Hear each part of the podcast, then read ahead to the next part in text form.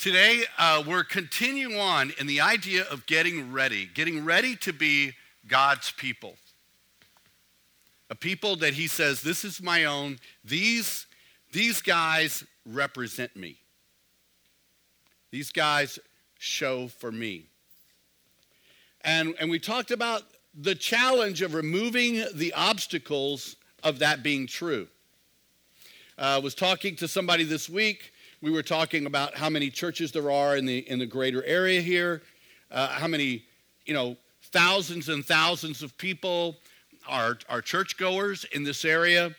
And yet I can go for weeks or months and not knowingly brush up against God's people. I mean, for a, a people that by their, by their design, by their redemption, they should stand out we are pretty disguised. We are pretty covert. We, we blend in with the, with the other people really, really well. And so the idea of being ready is being ready to be a people that rightly represents God in a way that the world is affected And as we've reflected on the world and, and on the church itself, part of our struggle with being a spirit people is we are a rule people. We are rights and a rules people. And rights and rules are important. For, for the two year old who has toys and, a, and a, a nephew comes over and they pick up one of the toys that is not being played with, and immediately the one who owns the toy says, No, that's mine. That's mine. That's my toy. Is that true? That is true. Should they be able to dictate how that toy is used and when? By the way we think? Yes. They are only doing what their parents do, what their pastors do. It's my toy my car, my boat, my house. But what do parents most of the time do? Well, you weren't playing with that, so why don't you let them play with that? What are parents trying to do? They're trying to override the rule with something different, something very foreign, something that makes that child uncomfortable. Well, let them play with it. You weren't playing with it. Be, be willing to share your toys. Share? It's my toy. I decide. It's my toy. You see, they really understand the rules at that age. It's my toy. We still understand the rules. And our rights and the rules are really important to us, but they are also the big part of what's killing us. A big part of why we cannot be the people of God in the world. We looked at Titus. We're not going to read this whole verse, but Titus 2 1 through 11. And it really describes this idea that Jesus Christ died for us. He set us free. He released us and, and rescued us from wickedness. He gave us his own purity. Why? So that he could have a people of his very own. A people who did not look like the two year old. A people who could rightly and from their heart sacrifice for another human being. Who could do something that was unfair toward themselves and not resent it the rest of their life. Here's kind of the five pieces we put together under the heading, He will do the work. And it really begins with that. He does the work. This is not something that humans can do. It's something that humans can experience through God, but it's not something a human can do. Here's how I would do it if I were human, which I am. I would make a rule that says I'm going to act like God. And then I would get upset with myself if I failed at that rule. Because this is my new standard for living. I am going to love everybody. And when I don't, I need to be penalized and punished because I am failing on the rule. So Christians have this thing that they fix it with. It's called forgiveness. I don't love you. You annoy me and make my life difficult. God, forgive me. Thank you. Is everything okay? Do I love you? No, I'm forgiven. Do I have to love you? You know, it's ideal. But what I am right now is forgiven. And what I'm going to do is, I'm going to want to love you. And God's going to have to get me there.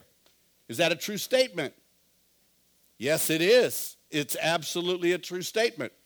So now it's off of my burner. I don't like you. I don't want to be around you. I'm living in forgiveness until God miraculously changes things. I think that's where many believers live. They're stuck. Is that all there is? Do we have no active role? God says He will do the work. Number two, you will need to surrender to His will. It will need to become important to you to love that person. That will need to become important to you. That will be a place that God wants to actively work in your life. That's the place that God wants to be at work. So, maybe maybe the reality is it is shifted and we're no longer working on the relationship, God is working on your heart. And he wants to do changing and healing in your heart so that you could love such a person. He will do the work. We have to surrender to what he's doing, not just stay who we are and expect him to override our will. Number three, you're going to have to act upon that trust. You're going to have to trust that Jesus wants to change you to be like him. And you're going to have to move in that direction with him instead of resisting him. You're going to have to surrender. You're going to have to act upon the trust you have. You will need the fellowship of other believers. This is an interesting road. It's an interesting road to say, I am going to be Christ like. It is a road that was designed to walk together. It's a road that, that when I'm uh, at my church and I don't like my church, my church doesn't like me, or all of the above, I can leave and go find another church. And then I can leave and go find another church. And that way I'm always in harmony with my church. My church is always in harmony with me because there are no, and if I really gets acute, if it's a problem, then I'll, I'll make my own church. We need others. I need people to encourage me to be godly when I'm saying and doing things that aren't godly, I need people to help me. Now, I was just in the office, and uh, I'm, I'm talking to our worship leader. And, uh, and as I'm talking to him, I open this bottle of Dayquil and I take a big swig. I put it back down. He's looking at me like, Are, are you all right? Kind of that look like, How many bottles have you had this morning? It probably looked really bad, and it was kind of out of the side of my mouth like this because I was trying to pay attention to our conversation. Now, that was my first swig. I don't have a cough medicine issue, but I'm glad he asked. I'm glad he asked. Even though he was kind of kidding, it left room to be a real question also. I need people to encourage me to do well. The language we used last week was God has made it so we can be superhuman, not respond the way humans respond, but the way He would respond. And we need to encourage one another in that change, that transformation. I, I want to be superhuman. I was talking with people all week this week who were here, and they were talking about being superhuman and wow, I'm not being very superhuman right now, and you know, you need to be superhuman on that. It was really kind of nice. There was this level of energy pushing towards something that was possible in Jesus. And then the last thing is surrendering our individuality. We are more than an individual, we are the people of God. And then choosing our loyalty. In Matthew 6 24, 25, really talks about this challenge. You will have a loyalty challenge, and it will be God and money. Now, money allows you to be in charge. Money allows you to decide. Following God allows God to decide. If I have enough money, I can make all my decisions. Doesn't matter how bad or good they are. If it's a really bad decision, I'll put more money at it and change the decision. I can, I can keep the ball in play pretty much forever.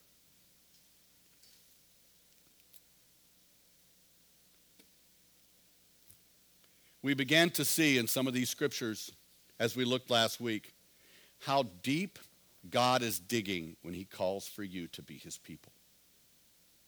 When he says in verse 25, I tell you not to worry about everyday life, whether you have enough food or drink or enough clothes to wear. That's, that's going deep. That's saying, I mean, we think we have the right to worry about the basics. You hear that word right? We have the right to worry about the basics. And God says, no, you don't. To worry about the basics is to worry. And I'm calling you out of that life. You see how different it is? See, it sounds noble to worry about the basics. I'm not saying we don't have to deal with it. I'm not saying it's not there. I'm saying God is representing a new way of living that we a little bit ignore because it is difficult to even think about it. It's difficult to think about how that would even work. So we don't. And we remain a rules based people which, with marginal capability to be God's people. In 1 Corinthians chapter 3, we see Paul describe it as being mere human. You're just human. You have the Spirit of God. You have the resurrection, resurrected Christ. You have died to your sin. You have a new life in God. You have eternity. You have the power of the Spirit. You have God looking over you. He is preparing a table before you, before your enemies. But you're acting like none of that has happened. You're acting, you're still behaving like you're fending for yourself. You're still fighting your own battles. You're still pulling on your rights. You're still judging other people. You're still doing all this stuff that has nothing to do with salvation. It has nothing to do with the redemption God has given. You're acting like you're just human.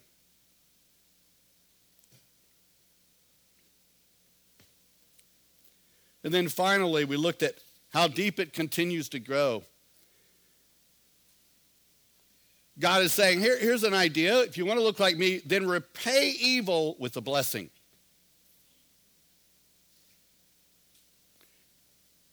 I title it Thriving in Injustice. Because what God's people can do is thrive in injustice. We can shine in injustice. We can look stellar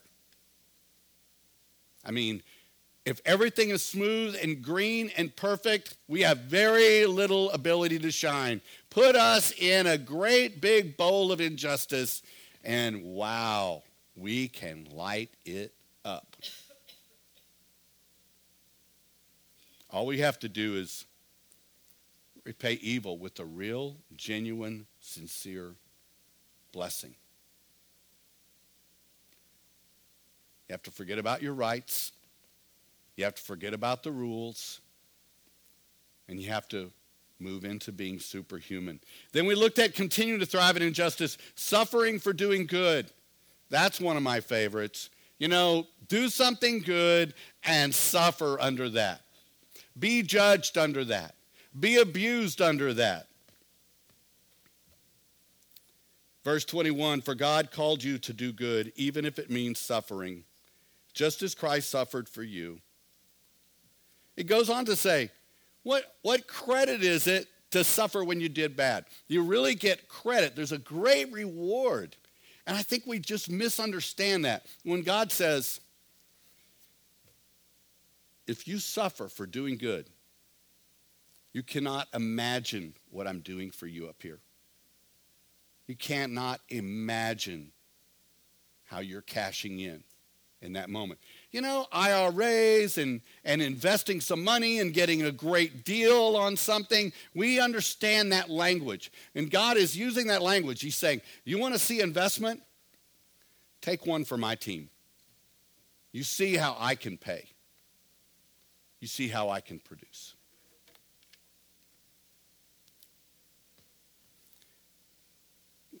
The Spirit will guide the moment.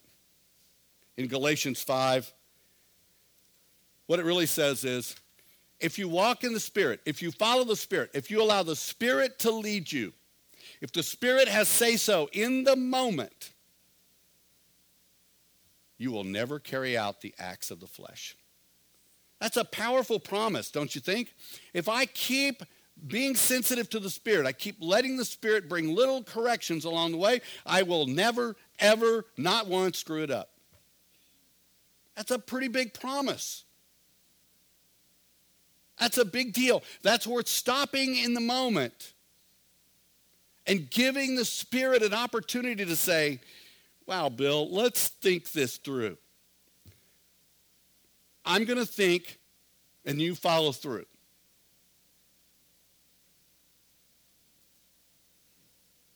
What the Spirit promises is what I will produce with the decisions I make are love, joy, peace, patience, kindness, goodness, meekness, self control. All these things you will do well. But it will take you allowing me in the moment to shine. Humanity is I concentric. We are concentric with us in the middle. Everything else revolves around us. The Spirit is God concentric. I shared an example of that. And He will put other people in to receive that blessing. Humanity always monitors our position compared to those around us. Humanity always, me- I measure where I am. Wow, other pastors are doing this. Wow, other people are doing this oh man, other people have this. The Spirit monitors God and what He's doing with other people in His purpose and will. That's the landscape for the superhuman. That's the landscape for the, for the people that God calls His own. I want to introduce today a spiritual side of that. That's kind of been an action oriented side. You're moving in the action of the will of the Spirit. But let's look at Matthew 5, 43 through 47. It does not really get better for us, folks. You have heard the law that says, Love your neighbor, hate your enemy. Now it's quoting a law from the Old Testament, from the book of Leviticus. You have heard this law. You have heard this rule. You have heard this act of justice. You have been given this act of justice and right and rule. But I say, love your enemies. Pray for those who persecute you. See what it says? In that way, you will be acting as true children of your Father in heaven. In that way, you will be acting superhuman. In that way, you will be acting like a people that God calls his own. You see, in that way, we are different. The other way showed you how to be human. This one shows you how to be superhuman. It shows you how to be the people of God. It shows you a life that does this. This life, where you love your enemies, you pray for those who persecute you, forever attaches you to God in the moment. Because you can't do that. You can't just love your enemies. Because oh, I'm going to love my enemy. Well, wait till you really get one. I mean, I'm talking about a bad one. Wait till you get a bad enemy and see how easy it is to make that statement. I, I, I meet with people who go through horrific experiences. You know, I can't just say to them, well, you need to love your enemy. Two reasons. One, they might hit me. I have become part of the enemy. But the biggest thing is, I think in that moment, they need to be led, not told. That's the difference.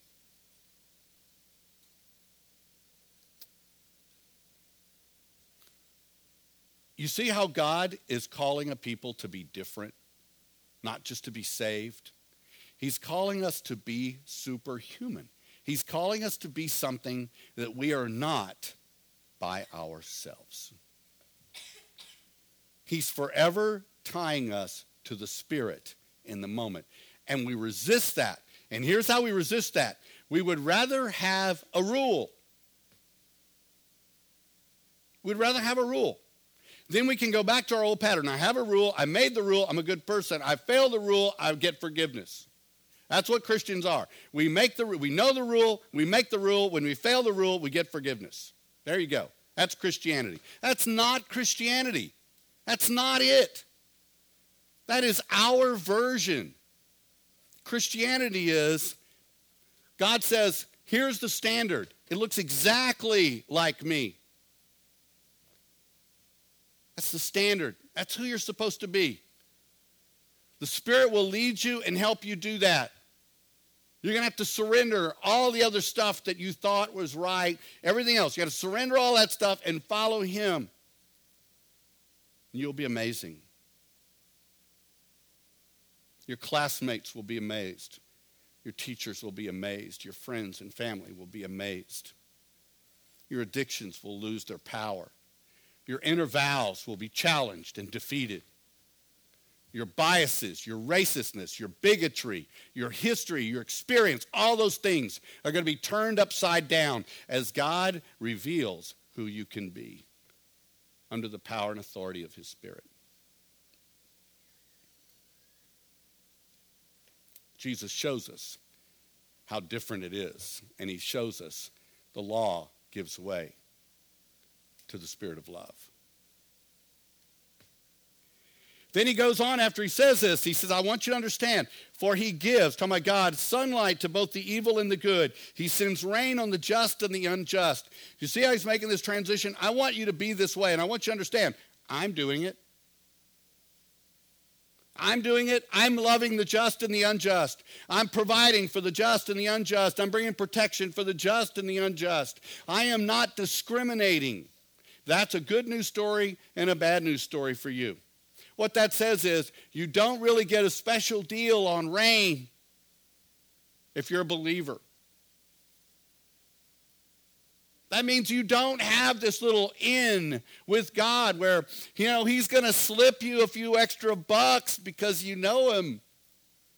He says, walk out want, walk out need, walk out things, bring them to me. Make it about you and I.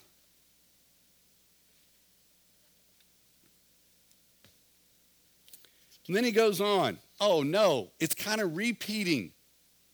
If you love only those who love you, what reward is there? I don't know. You know, if I love those who love me, what? God is saying there's no reward in that. What is he talking about? It's easy to love people who love me. I love them, they love me. It's like the, you know, the box with the puppies in it. You know, it's great. But he says, you're not producing any fruit there. Even the corrupt tax collectors do that much. Even the mere humans do that much. If you are kind only to your friends, how are you different from anyone else? How are you not just mere humans? Do you hear this language? This is Jesus speaking. You see how little room there is just to be a mere human? I mean, the scripture is full of this language for you and I. Even the pagans do that. But you are to be perfect. You want a standard? There it is. Even as your Father in heaven is perfect. Now, I had a question last week after the service. I've thought about the question all week. I love the question because I think it is the question. I think it's the question. Question was So, am I to be a doormat for everyone around me? That's a great question. I mean, isn't that what you're saying, Bill?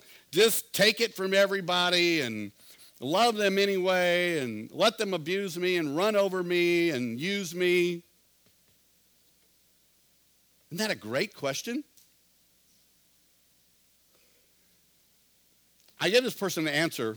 I, I think they appreciated the answer. I'm not sure that they liked the answer. But here's the answer to the question. Here's what you're asking for I need a rule. I need a law. I need a rule of where I can stop it. You know, how far do I have to go? Where is it where it shifts over from being godly to being abused? Isn't that a great question? I think it's relevant. I think it's practical. I think it's important.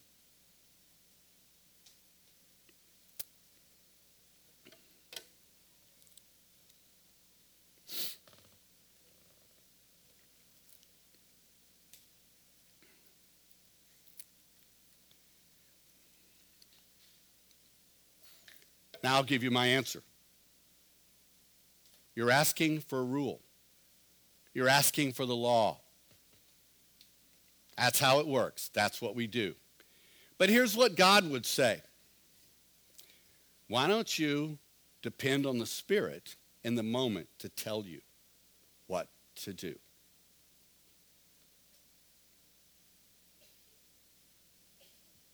Because when you look at these examples, all of them look like abuse. Someone forces you to give them a shirt, give them your coat. Someone forces you to go a mile, go two miles. It all sounds very abusive. And it is abusive unless God is in it. You see the difference? If God is in it, it's not abusive.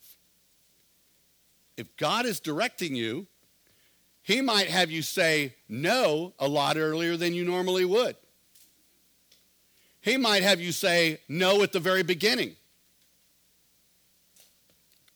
Can I? No. I didn't even finish. You don't have to. I mean, I'm, I'm, I'm tracking with the Spirit right now, and I got a big no for you, whatever you're saying. But thank you. I love you. What's up? What's next? But the scripture uses the language, how much do I forgive? 70 times 7 is pretty abusive, don't you think? I mean, there's something just not right about that. Will you forgive me again? Yes. Next day, will you forgive me again? Yes. Next day, will you forgive me again? Yes. That's that, you know, if you keep doing the same thing looking for something different, that's supposed to be you're an idiot. Insane? Well, maybe you're just following God. When you go around Jericho once, nothing, twice, nothing, three times, nothing, seven times, the whole thing falls apart. You see, God decides.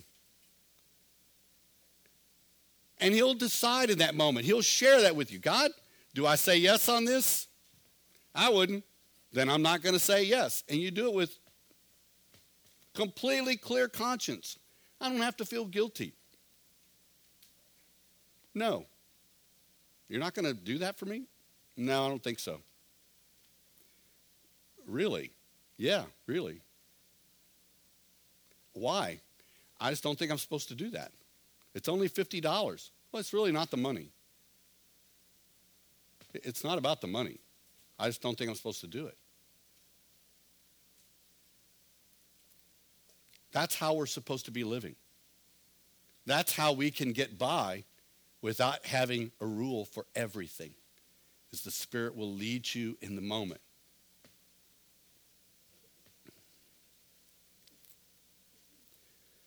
What about having good boundaries?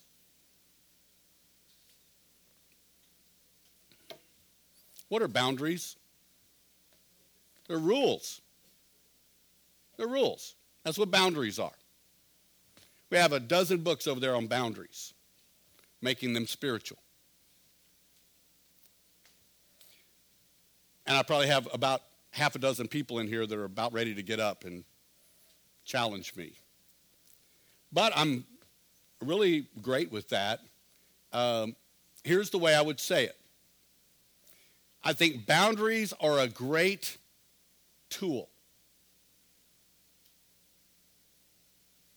If you're a person that is terrible at setting boundaries, you're terrible at saying no or yes, you're terrible at something, then you might need boundaries to get you going in the right direction. You, need, you might need some boundaries that help you develop a confidence that you can say no to somebody you haven't been able to say no to. I think boundaries can be very helpful. But I think boundaries are a means to get somewhere different. That's all they are. Boundaries are for those of us who are needing to build up our spiritual confidence in a situation. So if I'm counseling someone, I say, you know, you need some boundaries. Here's what I'm saying. Wow, you don't have any insight from the Spirit at all on this, or you're not willing to receive it.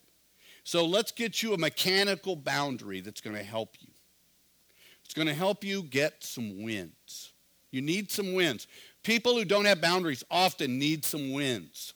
You know, we need a no under our belt. We need a yes under our belt. We need something that begins to give us that confidence that I can walk with Jesus and I can say yes when I need to and I could say no when I need to. And I will not be guilted in or out of a wrong or right decision. But we're not, we don't necessarily start at that point. So boundaries can be a great tool.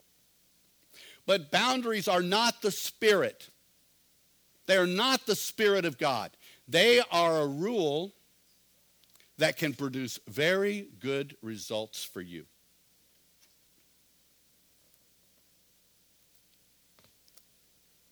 So, how does this work?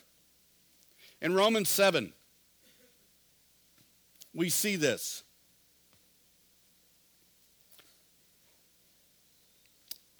Now, dear brothers and sisters, you who are familiar with the law, don't you know that the law applies only while a person is living? Isn't that an interesting way to start this chapter? All right, you, you people that know the law, you really understand. I know you got a grip on this that it only applies to people who are alive. I think we all can agree on that. We never go out to the cemetery and say, All you over here are not tithing. All of you over here, pick it up. We, we really don't do that very often. Unless you've had too much cough medicine, you might do something like that. But the point is an important one because it, it's determining where your horsepower really comes from. We're going to skip an example they give there. We're going to move to verse 4. So, dear brothers and sisters, this is the point. You died to the power of the law when you died with Christ and now you are united with the one who was raised from the dead. As a result, we can produce a harvest of good deeds for God. When you were controlled by the old nature, sinful desires were at work within us. The law aroused these evil desires that produced a harvest of sinful deeds, resulting in death. Ah, but you're dead now it can now produce no more. But you now have been released from the law, for we died to it and are no longer captive to its power. Here's the keys. Now we can serve God, not in the old way, not using rules and laws to direct our following God, And when I first became a Christian, I went to a church that had a real interesting mixture of laws and other things. And so often in discipleship, people use laws. And the, and the law was, one of the laws I got was no Bible, no breakfast. Now, the point was to get you to read your Bible every day. But all it did is make me skip breakfast when I didn't have time to read the Bible. It didn't do anything for my spirituality. You know what it did? It gave me guilt and I felt like I had to not eat breakfast because I didn't deserve the breakfast because I did not read my Bible. That's a rule. You see, did it produce the spirit of what was intended? No. No, it didn't. I mean, I was probably 10 years getting over that. I'd eat something in the morning, I'd feel guilty because I hadn't read the Bible. Or then you do this, go read you know, like a half a verse. Okay, I read the Bible. You see, what is that? That's the law. That's what the law looks like. All right, I got to read the Bible. Forgot to love the world, blah, blah. You know, and then I say, you know, what, I don't have to read the Bible. I know a few verses. I can just say one of those verses. There you go. Now I can eat a feast. And then, you know, when I read the Bible, I'm usually not saying it out loud, so I don't even have to say the verse. I can just think about the verse. That's the same as reading it. Bam! Go to Denny's.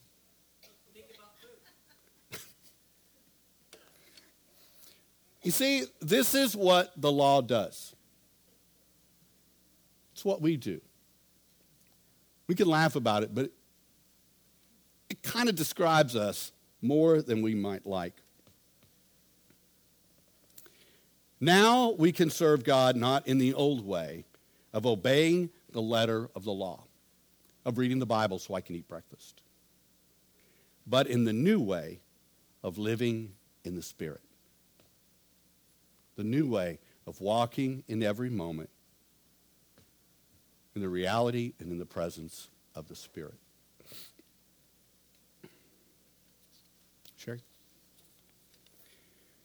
Sherry is going to read for us. This is, uh, I think it's out of the message. But it's Romans 7. It's a little further down, 17 through 25.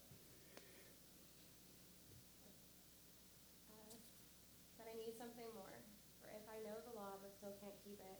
And it's a power of sin within me keeps sabotaging my best intentions, I obviously need help. I realize that I don't have what it takes. I can will it, but I can't do it. I decide to do good, but I don't really do it. I decide not to do bad, but then I do it anyways. My decisions, such as they are, don't result in actions. Something has gone wrong deep within me and gets the better of me every time. It happens so regularly that it's predictable. The moment I decide to do good, sin is there to trip me up. I truly delight in, the, in God's commands, but it's pretty obvious that not all of me joins in that delight. Parts of me covertly rebel, and when I least expect it, they take charge. I've tried everything and nothing helps. I'm at the end of my ropes. Is there no one who can do anything for me? Isn't that the real question? The answer, thank God, is that Jesus Christ can and does. He acted to set things right in this life of contradictions, where I want to serve God with all my heart and mind, but I am pulled by the influence of sin to do something totally different. Thank you. I asked her to read that this morning, and she said, You know, you've had me read this before. Like you know, I'm designing this around her. Maybe. Anyway. You ever experienced that? There's that tension. I, I can will it, but I can't necessarily do it. The, the answer is we died to the law. And we need to allow the Spirit to take its place in us, to produce in us. The answer is we keep going back to the law. That's how I know I'm guilty. That's how I can feel guilty. Because I keep going back to the law. Why? Because the law can also make me feel good, can't it? When I pull it off, wow, I've been to church on time like four weekends in a row. I'm knocking it out of the park. Feel good about me. That's the law. See? Four. On time, four. I'm performing. I got the mojo going. The law is tricky. The law shows up entitling you and obligating you constantly, all the time, condemning you and affirming you. Do you know that God doesn't do that? How can it work for you? All right. Number one, rules are for the immature. Rules are for those who are just learning. If somebody says, Bill is killing someone a sin, is murder a sin? Yes. Be good for you to know that. Is lying a sin? Yes, it's a sin. These are opposite the character of God. It's good for people to know those rules. It's good for them to understand them. But it also is equally important, if not more so important, than they understand, that they understand these rules will be upheld in our soul by God Himself. You see, the spiritual peace pray for those who persecute you. See how that, that goes beyond? I mean, think about this. There's somebody that hates you, and now God says, here's how we're going to jack the enemy, Bill. We're going to use the object of their hate to intercede. Yes, this will be good. This will jack with all of the heavenlies. This is what we're going to do. They really hate you. I want you to intercede for them. I want you to be before me, calling out their name for me, interceding. We're mocking the enemies of the universe by doing this. We are tilting the entire globe with this activity. There will be rewards for everybody in heaven when we pull this off. See, we almost look at it as punishment pray for my enemy?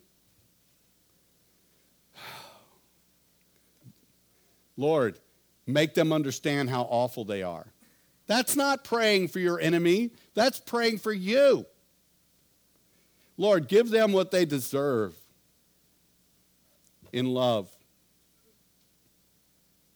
No, pray for them, intercede for them, call down blessing upon them, break the power of deception for them, that the, that the windows of heaven would open and they would be amazed and blessed beyond measure.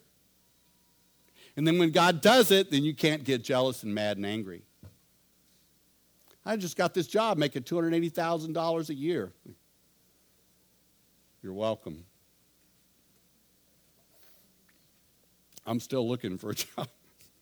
So, Rules are for the immature. Boundaries have their limits. They have their limits on what they can produce. Boundaries can get us going, but they can't make you superhuman. At the end, if you try to replace the Spirit with boundaries, then you will be bound. The Spirit says, I call the shot. And we might go an extra mile. We might go an extra 10 miles we might go minus three miles. You leave that up to me.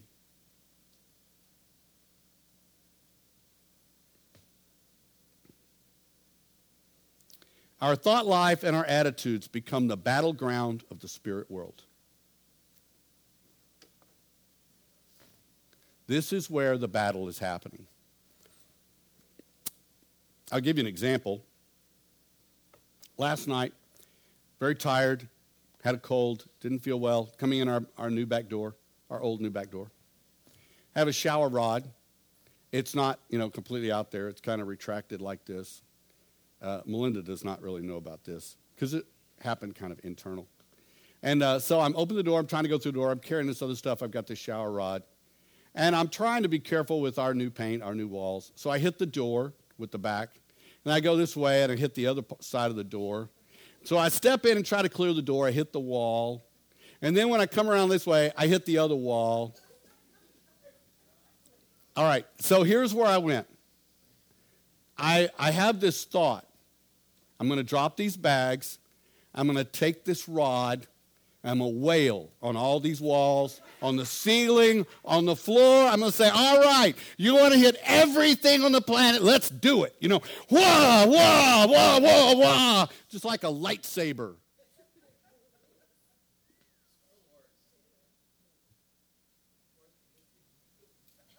Oh, there was a force with me, all right.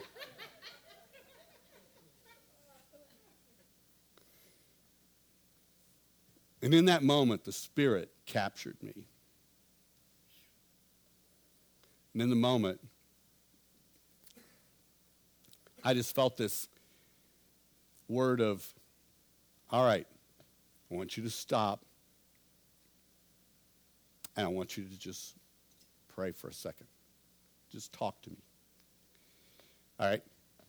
I'm just being honest. So if you want to replace me as pastor, like after this, it's okay. So, in this moment, I, I resisted that. I felt like I had some rights. Hear that? I had some rights. Because it's not a human, it's a shower rod. I should be able to wail on a shower rod, right? I mean, come on. This is a shower rod. It's an inanimate object. I have no moral uh, compulsion to save the shower rod or love the shower rod. And the Lord quickened me and said, It's not about the shower rod, it's about you. It's about your attitude.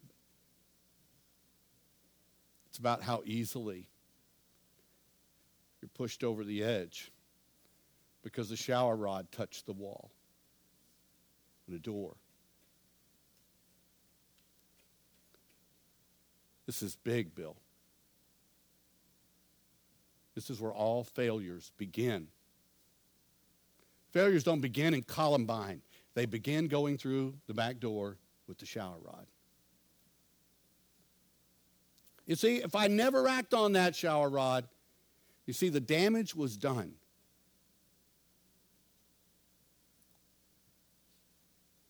I, I fed on that. Wasn't about the walls, wasn't about the shower rod. It was about me. It was about my attitudes. It was about being pulled off point because I got frustrated in that moment. You know, I have all those things. I'm tired. It's getting late. I have a lot of things still to do. I'm thinking about my sermon. It's interesting how God adds stuff to your sermon. Now, see, if I'd have wailed all over the wall and everything, then I have to tell you that, and that would not be cool. I'd be inviting you over to help me repaint. and then you could see if God really wanted you to do that, or if you felt like God said, you need to paint that yourself, Bill, in the name of Jesus in love. So, our attitude matters. So when somebody is annoying me, and I feel like the Spirit is trying to put the brakes on me and say, stop and just pray for them. Stop and love them. I'm going to give you a couple of examples. All right, Lord, help me love them. Lord, how do you love them?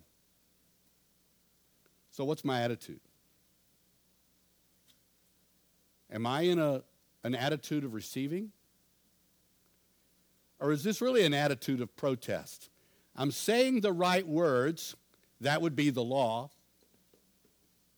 I'm fulfilling the rule in the moment. All right, God, I'm doing what I'm supposed to do. Help me love them. How do you love them? Blah, blah, blah. All right, now it's your job. If you don't do it, I can't do it kill them all. So we, we have to take seriously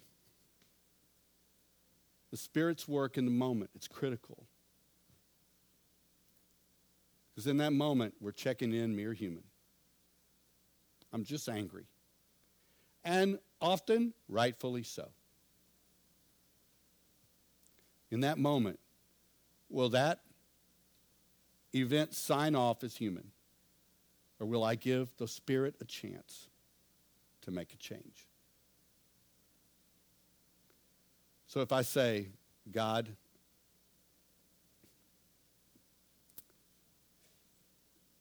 thank you for stopping me. Thank you for putting the brakes on. How do you love him? Tell me about that. Tell me how you do it. I need to know. And I'm grateful you do know how to do it.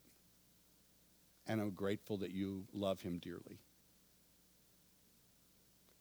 And I'm grateful now it's my turn to love like you. Now, what's that attitude?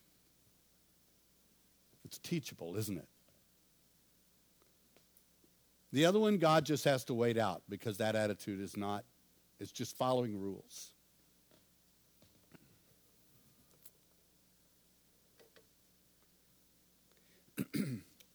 Take seriously your thought life. Take seriously your attitudes. And no longer can you, I'm just because I'm telling you, no longer can you rely on using rules in your attitudes and thoughts to say you can check it off the list. What allows you to check it off the list is when your heart and your mind and your attitudes experienced change. When we went from being mere human to superhuman. We settled in and we took three or four minutes and we let God help us. Very different. Practice, practice, practice. You know, you have one of those experiences five, six, seven, eight, for some of you, 500 times a day. And you will find at the end of the day, you will felt you have done a lot of work. And you will know God has been working and changing you. If you let the Spirit work in the moment, He will make your life different. We feel like we can't change, and that's a true statement. But what we can do is stop and let God do work. That we can do. And the final thing is joining others. We are in this together, and my heart's desire is we would all so dearly and so much pursue a life in the Spirit where He's leading, He's directing, He's guiding, He's arresting our falls, our, He's helping us be different and new. Those are superhuman people. And I believe that most of the world is waiting for God's people to show themselves.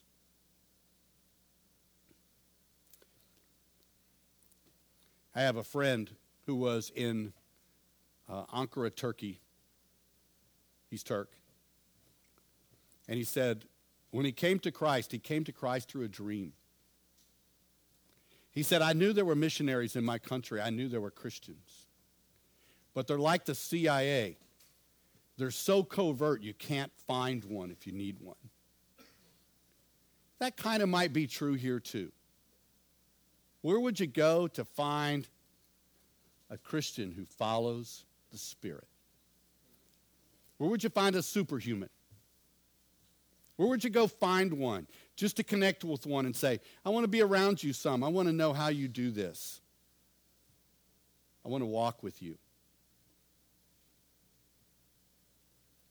That's the church God is pursuing. He is no longer interested in your rules or mine.